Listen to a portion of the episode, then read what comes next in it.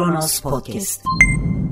Doğru ya da yanlış, son derece önemli bir tarihi meselede resmi tezinizin uluslararası alanda kabul edilmesini istersiniz bir devlet olarak. Siyasi gücünüz varsa bu konuda kullanmaktan çekinmezsiniz. Günün birinde önemli bir uluslararası aktör, belki de uluslararası aktörlerin en önemlisi bu konuda resmi tezinizin 180 derece zıddını kabul eder ve bunu açıklarsa uluslararası kamuoyuna yapacaklarınız gücünüz nispetinde olsa da bu konuda adım atmanız gerekir. Bir fırsat geçerse elinize söz konusu uluslararası aktörle devlet başkanınız görüşme imkanı bulursa bu konunun gündeme gelmesini beklersiniz. Hatta toplantıdan bir gün önce devlet başkanınız kendi ifade etmişse mutlaka bu konunun gündeme geleceğini düşünürsünüz.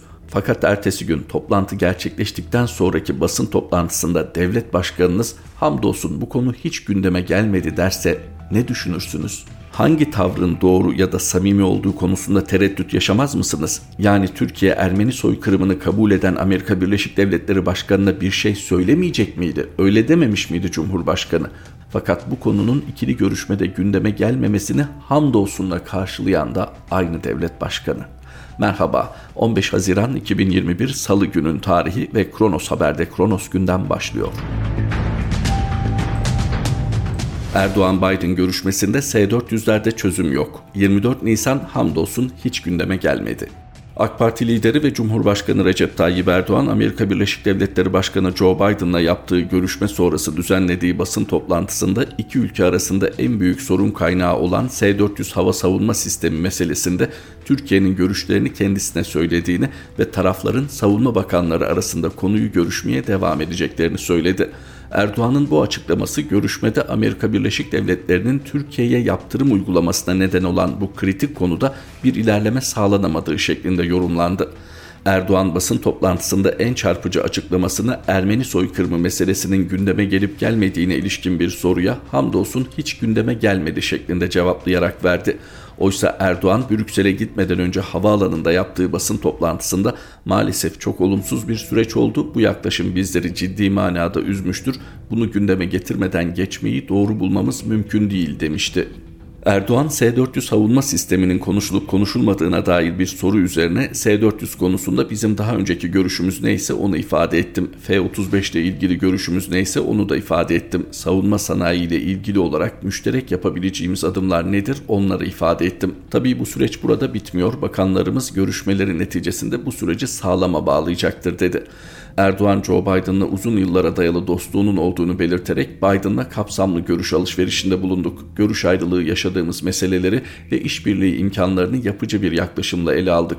Etkin işbirliğine ihtiyaç duyduğumuz coğrafyalarda çalışmalarımızı konuştuk diye konuştu ve usulen yapılması gereken açıklamalar. Günlerdir beklenen hatta haftalardır, aylardır beklenen NATO Liderler Zirvesi gerçekleşti. NATO Liderler Zirvesi rutin bir buluşma. Tabii ki burada özellikle beklenen Türkiye açısından Amerika Birleşik Devletleri Başkanı Joe Biden'la Cumhurbaşkanı Recep Tayyip Erdoğan'ın yapacağı görüşmeydi çok büyük anlamlar yüklenmişti. İktidar cenahında da muhalefet cenahında da. Yani Joe Biden'ı memnun etmek için verilecek tavizlerden tutun da Joe Biden'a masada söylenecek sözlere kadar her şey konuşulmuş, yorumlanmıştı.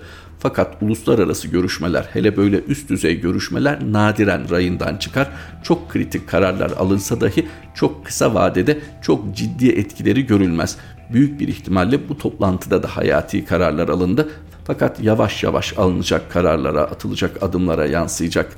Eğer içeride diplomatik çerçevenin dışına çıkılmadıysa skandal boyutlu bir yansıma elbette olmayacak. Şu ana kadar öyle görülüyor. Fakat Türkiye cenahından bakarsak altı çizilmesi gereken hususlar var. Birincisi muhalifler o kadar bunaldı ki Erdoğan'la ilgili her olumsuzluğa koşuyor, onu önemsiyor, onu belki de olması gerekenden daha yukarılara taşımaya çalışıyor.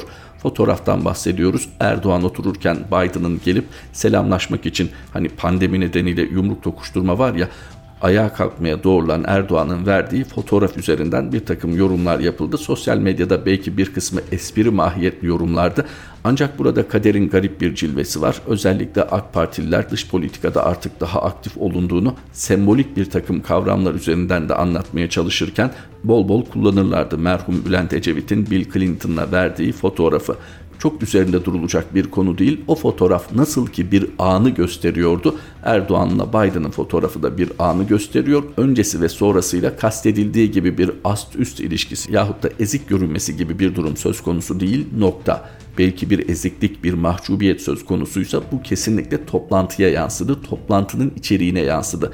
Çünkü NATO üyesi bir ülkenin Rusya'dan S-400 satın alması hiçbir şekilde izah edilebilir bir durum değildi. Türkiye'de de izah edilemedi. Onun için hep hamasi söylemlere konu oldu. Sonuç ne oldu derseniz büyük bir ihtimalle o konu Amerika Birleşik Devletleri Dışişleri Bakan Yardımcısı Wendy Sherman'ın Türkiye ziyaretinde tamamlandı. Bundan sonrası büyük bir ihtimalle yine bu toplantıda yapın tercihinizi noktasına getirildi.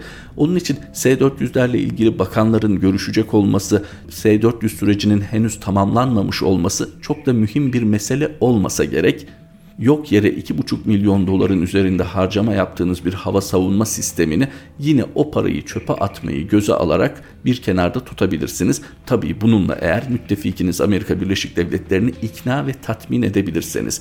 Bir diğer nokta Afganistan. Afganistan'da NATO askerinin ve ABD askerinin çekilmesi söz konusu ki çekilecek. Peki ne yapılacak? Kabil gibi sorunlu bir bölgede her şey kendi haline mi bırakılacak? yahut da bir Rusya ile çatışma geçmişi düşünülürse Afganistan'da NATO o kadar kolay bırakıp gidecek mi? Hayır, mutlaka bir tedbir düşünülecek. Belki bunu gören mevcut diplomatlarımız teklif ettiler.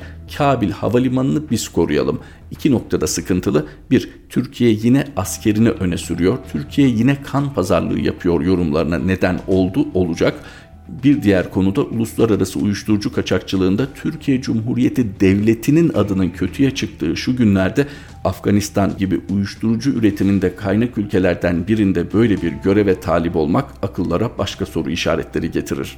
Şu ana kadar yansıyanlardan özetle Türkiye son yıllarda hep yaptığı gibi toplantı öncesi gürledi gürledi fakat yağmadı. Şunu biliyoruz Türkiye Cumhuriyeti Cumhurbaşkanı Recep Tayyip Erdoğan, Amerika Birleşik Devletleri Başkanı Joe Biden'ı Türkiye'nin rahatsız olduğu konularda rahatsız etmedi. Bunun gerekçeleri ise şu ana kadar çok konuşuldu fakat yine altını çizelim. Bu toplantıda konuşulan ikili olarak ele alınan meseleler gün geçtikçe ortaya çıkacaktır.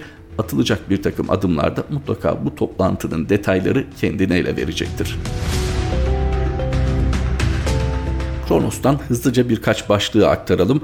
TODEX'in kurucusu Fatih Özer hakkında yeni iddia kaçmadan önce bakanlığa çağrıldı. Sezgin Baran Korkmaz'ı tanıyan ve çok seven Sevilay Yılman Yalıkavak Marina'ya gitmiş. Peker, Soylu ve İsa Mercedes araba ve koruma verdi. Peker'den Soylu'ya yeni suçlama bu kuzu gruptakileri nasıl korkuttun çöktün mallarına. Türkiye'nin şu an becerebiliyorsa sadece bu konuya odaklanması gerekiyor. Çünkü aslında Sedat Peker devleti temelinden sarsacak iddialarda bulunuyor ve devam ettiriyor. Gazeteci bildiğimiz insanların çok ciddi paralar istediği siyasilerle iş insanları arasında ara bulmak için kripto para vurguncusu olarak tanınan Fatih Özer'in de Sezgin Baran Korkmaz gibi İçişleri Bakanlığı'na çağrıldığı ve ondan sonra gittiği şeklinde iddialar hala anlaşılabilmiş değil. Süleyman Soylu şu şartlarda nasıl İçişleri Bakanlığı koltuğunda oturuyor? Bakın oturabiliyor değil. Oturabilmesi için belki bir takım kozları var. Bunun hani ara ara katıldığı programlarda ucunu gösterdi. Nasıl oturuyor? Nasıl ke nasıl kendisi kabul ediyor? Daha doğru tabirle nasıl sindirebiliyor bu vahim suçlamalar karşısında hala bakan olarak kalmayı, kalabilmeyi? Maalesef bu Türkiye'nin bütünüyle ilgili bir problem. İçeride böyle bir durum varken dışarıda da verdiğimiz görüntü bundan farklı değil. Nitekim eski Anayasa Mahkemesi raportörü Doktor Selami Er, Kronos için kaleme aldığı değerlendirmede Türkiye'nin dışarıya verdiği vahim fotoğrafı anlatıyor. İnandı kararı sonrasında Türkiye zorla kaçırmalarda olağan şüpheli. Son dönemde Netflix dizilerinin izlenme oranlarını geçen suç örgütü lideri hükümet ve medyasına göre birkaç yıl öncesinin hayırsever iş adamı Sedat Peker'in videoları Türkiye'de devletin mafyalaştığını, mafyanın da aynı zamanda devletleştiğini içeriden ifşa ediyor. AKP hükümetinin 2009-2010 yıllarından sonra Avrupa Birliği, hukuk devleti ve demokrasiden vazgeçerek belki de gizli ajandasına dönerek yön değiştirmesi sonucu devlet kullanılarak işlenen hukuksuz uygulamalar ve suçlar artmış, 15 Temmuz şaibeli darbe girişiminden sonra ise ciddi bir ivme kazanarak aleni hale gelmiş durumda. Yurt içindeki hukuksuz uygulamalara ilaveten yurt dışında da zorla adam kaçırma gibi suçlar, suç örgütleri ve yerel görevlilere rüşvet vererek yaygın bir şekilde işlenmekte ve kişilerin zorla ülkeye getirilmesi iç kamuoyuna da bir kahramanlık olarak servis edilmektedir. Türk elçilikleri bu yasa dışı faaliyetlerde kilit rol oynamakta ve lojistik destek sağlamaktadır şecaat arz eden Merdi Kıpti Sirkat'in söyler sözünün tecessüm etmiş haline dönmüş durumda devlet kurumları. Bunun en yakın iki örneği son iki hafta içinde yaşandı. İlkinde bilinen süreç işledi ve daha önce iade talebi adli makamlarca reddedilen Fethullah Gülen'in yeğeni Selahaddin Gülen Kenya'dan usulsüz bir şekilde getirildi. Ancak ikincisinde evdeki hesap çarşıya uymadı. Ne yaşandığını kısaca özetlersek, cemaat okulları olarak bilinen kurumların Kırgızistan'da yöneticisi olan Orhan İnandı, aynı zamanda Kırgız vatandaşı 31 Mayıs saat 20'de kendisine ait arabayla evinden ayrılıyor ve akşam 21'den sonra kendisine ulaşılamıyor. Eşi ve arkadaşlarının aramaları sonucu arabası lastiği patlamış ve kapıları açık şekilde ve içeride ceket ve telefonu bırakılmış halde bulunuyor.'' Olay Kırgız polisine haber veriliyor ve Kırgız polisi soruşturmaya başlıyor. Eşi ve yakınları Türkiye tarafından kaçırılacağından ve Türk Büyükelçiliğinde tutulduğundan ayrıca işkence gördüğünden şüphe duyuyorlar. Bu sırada sosyal medyada özel bir jetin inandığı almak üzere Manas Havalimanı'na gittiği haberleri dolaşıyor. Eşinin sosyal medyada yaptığı paylaşımlar ve okul öğrenci ve velilerinin harekete geçmesiyle çok sayıda kişi elçilik binasının etrafında barışçıl eylem yapmaya başlıyor.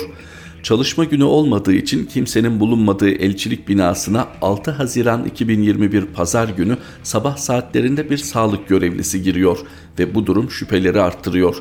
Eşi 6 Haziran'da açıklanmayan bir kaynaktan inandığının elçilik binasında tutulduğunu ve Kırgız vatandaşlığından kendi isteğiyle çıkma talebinde bulunması için işkence gördüğünü öğreniyor. Uluslararası toplumun ve elçilik önünde bekleyen göstericiler ve ailenin tüm taleplerine rağmen Türk hükümet yetkilileri ise bu iddiaları reddetmiyorlar. Adeta elçilik önünde barışçıl şekilde gösteri yapan halk inandığının Türkiye'ye götürülmesini engelliyor. Konuyla ilgili asıl önemli gelişme ise inandığının eşinin İsviçre'de bulunan bir insan hakları derneği üzerinden Birleşmiş Milletler İnsan Hakları Komitesi'ne yaptığı başvuru sonucu komitenin 11 Haziran tarihinde Türkiye aleyhine tedbir kararı vermesidir. Tedbir kararları uluslararası hukukta nadir verilen kararlardır. Kişinin götürüleceği ülkede yaşam hakkına ilişkin risk varsa veya işkence görmesi muhtemelse başvurulan bir uygulamadır. Birleşmiş Milletler İnsan Hakları Komitesi tedbir kararında Türkiye'den inandığının işkence ve kötü muameleye tabi tutulmasını önleyecek, fiziki ve ruhi sağlığını garanti edecek gerekli tüm önlemleri almayı, inandığı bir an önce hukuki korumaya kavuşturmayı, resmi olarak ailesi, avukatı ve komiteyi nerede olduğu konusunda bilgilendirmeyi ve ailesi ve avukatıyla düzenli görüşebilmesi için gerekli önlemleri almayı talep etmiştir. İnsan hakları hukukçuları için bahsedilen başvuru oldukça ilginçtir. Çünkü normalde böyle bir başvurunun başarı şansı çok düşüktür. Zira başka bir ülkede gerçekleşen insan hakları ihlalinden Türkiye sorumlu tutuluyor. Normal şartlarda böyle bir başvuru kabul edilebilirlik aşamasına dahi geçemez. Ancak bu konuda Türkiye öyle bir şöhrete ulaştı ki mevcut pratikte ve koşullarda herkes failin Türkiye devleti olduğunu biliyor. Yani uluslararası kuruluşların gözünde Türkiye adeta yasa dışı kaçırmalarda olağan şüpheli konumunda. Evet yaşanan pratik bunun Türk hükümeti tarafından gerçekleştirildiğini gösteriyor. Zira 2016 yılından beri 27 ülkeden 116 kişi benzer yöntemlerle kaçırılarak Türkiye'ye getirilmiş ve tutuklanmıştır. Çoğunluğu Gülen cemaati üyesi. Örneğin Kosova'da yaşanan bir kaçırma olayından sonra 2018 yılında İstihbarat Teşkilatı'nın başkanı rüşvet haberlerinden sonra istifa etti. Türk hükümeti tarafından gerçekleştirilen zorla kaçırmalar uluslararası kuruluşların pek çok karar ve raporlarına konu olmuş durumda. Birleşmiş Milletler raportörlerinin 5 Mayıs 2020 tarihli ortak mektubu Milli İstihbarat Teşkilatı'nın yurt dışında yasa dışı eylemler gerçekleştirmek için 2017 yılında ayrı bir birim kurduğunu ifade ediyor. Birleşmiş Milletler Keyfi Gözaltı Çalışma Grubu bazı davalarda Türk vatandaşlarının tutuklanması, gözaltına alınması ve Türkiye'ye zorla nakledilmesinin keyfi olduğu ve insan haklarını ihlal ettiği yönünde kararlar verdi. Birleşmiş Milletler Zorla veya Gönülsüz Kaybetmeler Çalışma Grubuysa Türk hükümeti adına hareket eden ajanlar tarafından zorla ve gönülsüz kayıplara ilişkin rahatsız edici iddialara yer veriyor ve Çin'in Uygur Türklerini Türkiye'nin ise genellikle Gülen cemaati üyelerini hedef aldığını belirtiyor. Çalışma grubu Türk makamlarının kaçırmalar konusunda sorumluluğu kabul etmekte kalmadığının, aynı zamanda gelecekte daha fazla gizli operasyon yürütme sözü verdiğinin de altını çiziyor. Yine İnsan Hakları İzleme Örgütü, Freedom House, Uluslararası Af Örgütü, İnsan Hakları Derneği, Ankara Barosu İnsan Hakları Merkezi ve Türkiye Mahkemesi gibi pek çok sivil toplum kuruluşu 2016 darbe girişimi sonrasında yaşanan kaçırmalarla ilgili birçok rapor yayınladılar. Turkey Tribunal raporu ise 2016'dan beri 1990'larda uygulanan zorla kaybetme geleneğinin yeniden canlandırıldığını, kaçırmaların yurt içi ve dışında muhalifleri özellikle de Gülen hareketi ve Kürtlere hedef aldığını belirtiyor. Türkiye yurt içinde gerçekleşen adam kaçırmaları kabul etmezken ancak deliller bunu doğruluyor, ülke dışında gerçekleşen kaçırmalarda sorumluluğu üstleniyor.'' Freedom House'un raporuna göre ise kaçırmalarda öncelikle Gülen hareketine bağlı kişileri hedef aldı. Ancak hükümet aynı taktikleri yurt dışında yaşayan Kürt ve solcu muhaliflere de uygulamaya başladı. Avrupa İnsan Hakları Mahkemesi'nin yakın zamanlı Selahattin Demirtaş ve Atilla Taş davalarında ifade ettiği gibi terör suçuna ilişkin uygulamalar Türkiye'de keyfi ve muğlak bir hal alarak yasal ve meşru söz ve faaliyetler terör örgütü üyeliği için delil sayılmakta ve insanlar keyfi olarak tutuklanmaktadır. Dahası terör örgütü üyeliği suçlaması iktidarın muhalifleri veya biat etmeyenleri cezalandırma aracına dönüşmüş durumdadır. Sadece sayılara bakmak bile durumun vahametini açıkça ortaya koyuyor. 2016'da Türkiye'de terör suçlamasıyla 52.100 kişi gözaltına alınırken tüm Avrupa'da terör suçlamasıyla sadece 1002 kişi gözaltına alınmıştır. Devam eden yıllarda ise benzer bir tablo var. 2017'de Türkiye'de 61.070 kişi, tüm Avrupa'da 1219 kişi. 2018'de Türkiye'de 72.293 kişi, tüm Avrupa'da 1056 kişi. 2019'da Türkiye'de 20.567, Avrupa'da 1100 kişi. Interpol'e bildirilen sayılarda da benzer bir durum var. Bu nedenle Interpol Türkiye'nin bildirimlerini dikkate almıyor. İçişleri Bakanı Süleyman Soylu'nun yakın zamanlı biz bildirdiğimiz halde Interpol dikkate almıyor. Suçluları bize iade etmiyor yakınmasının arkasındaki gerçek bu. Devlet ciddiyetine uymayan bu uygulamalar ülkenin itibarını ve güvenilirliğini bitirmiş durumda. İkinci olarak uluslararası kuruluşlar Türkiye'de adil yargılanma imkanının ve tarafsız ve bağımsız bir yargının kalmadığının farkında. Dolayısıyla kaçırmalarla ilgili olarak Türk makamlarına yapılacak başvuruların etkisiz olduğu kabul ediliyor. Adil yargılanma bir yana örgüt üyeliğiyle suçlananlar bazı durumlarda kendilerini savunacak avukat dahi bulamıyorlar. Darbe girişimi sonrasında yargının yaklaşık üçte biri 4500 civarında hakim ve savcı tasfiye edildikten sonra yerlerine 9000'den fazla atama yapıldı. Bunların çoğunun AKP il ilçe örgütleri aracılığıyla tespit edildiğini ülkede bilmeyen yok denilebilir. Hükümetin taleplerine uygun karar vermeyen hakim ve savcıların hızla yerlerinin değiştirilmesi, haklarında soruşturmalar açılması ve ihraç edilmeleri de Hakimler ve Savcılar Kurulu'nun olağan faaliyetlerinden sayılıyor.''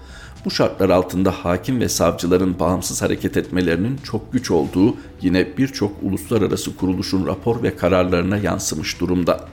Ancak şunu unutmamak gerekiyor. İkinci Dünya Savaşı sonrasında uluslararası hukukta iki paradigma değişti. Bunlardan birincisi bir ülkenin halk tarafından seçilmiş parlamentosunun ve hükümetinin kendi halkına kötülük yapmayacağı, ikincisi ise insan haklarının bir iç hukuk meselesi olduğu kabulüdür.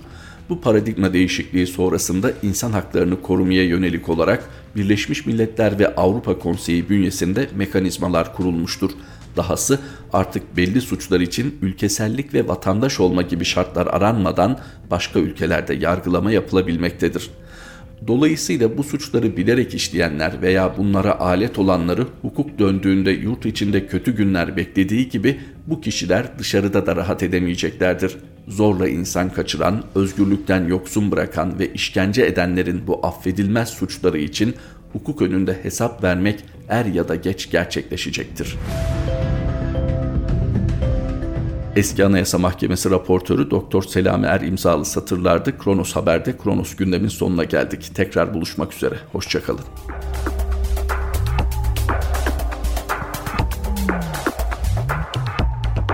Kronos Podcast